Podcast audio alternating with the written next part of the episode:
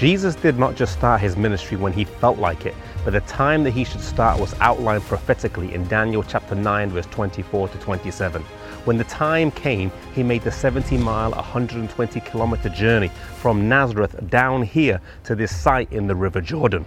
Arriving there, Jesus would have known that his life would never be the same again. John the Baptist was a cousin of Jesus, and Jesus approached him and asked him to baptize him.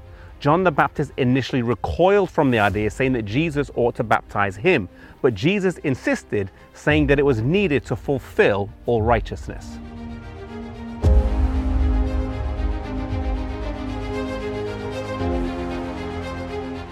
The Bible account in Matthew, Mark, and Luke records that when Jesus came up from the river, the Holy Spirit descended in bodily form like a dove, saying, This is my beloved Son, in whom I am well pleased. Jesus did not get to enjoy the aftermath of his baptism with family and friends, but Mark 1 verse 12 says that the Spirit drove him into the wilderness where he was for 40 days and then he was tempted by Satan. There were some trials and experiences that Jesus had to suffer and bear alone, and this was one of them. Immediately after his baptism, prior to his public ministry, Jesus had a wilderness experience. Jesus did not invite this temptation. He was led by the Spirit into the wilderness to contemplate his mission and work through prayer and fasting. After 40 days of fasting in the wilderness, no doubt weak and emaciated, worn and tired, Satan himself met Jesus. He personally took on the task of tempting Jesus, and his first temptation was to tell him to turn stones into bread. But before this, he tried to insinuate doubt in Jesus' mind and said, If you are the Son of God. Should Jesus comply with Satan, it would have been an acceptance of doubt. He remembers the word at his baptism This is my beloved Son. He knows his identity.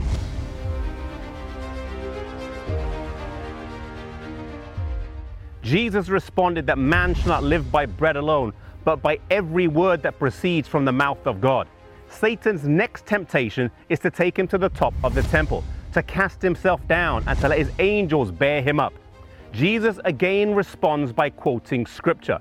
His last temptation is to take him to the top of a mountain, and he promises that all power and dominion will be his if he will only worship Satan.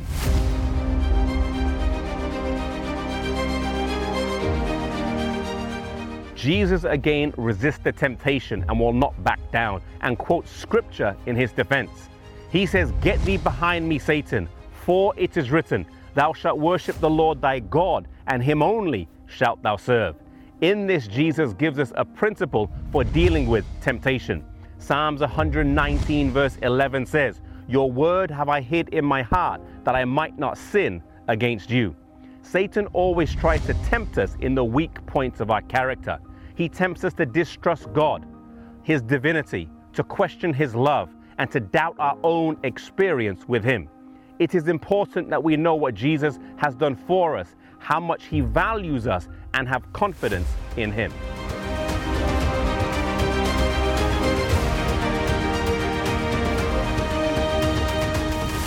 Satan's first temptation was to get Jesus to doubt his identity, and his last one was to solicit worship. But Jesus knew who he was and knew that he who made the world could never worship a created being. Today, Satan tries the same with us. He tries to get us to doubt our identity and submit to him. May we always remember that we are bought with a price, that we are precious in the sight of Jesus. Submit to God, resist the devil, that he may flee from us.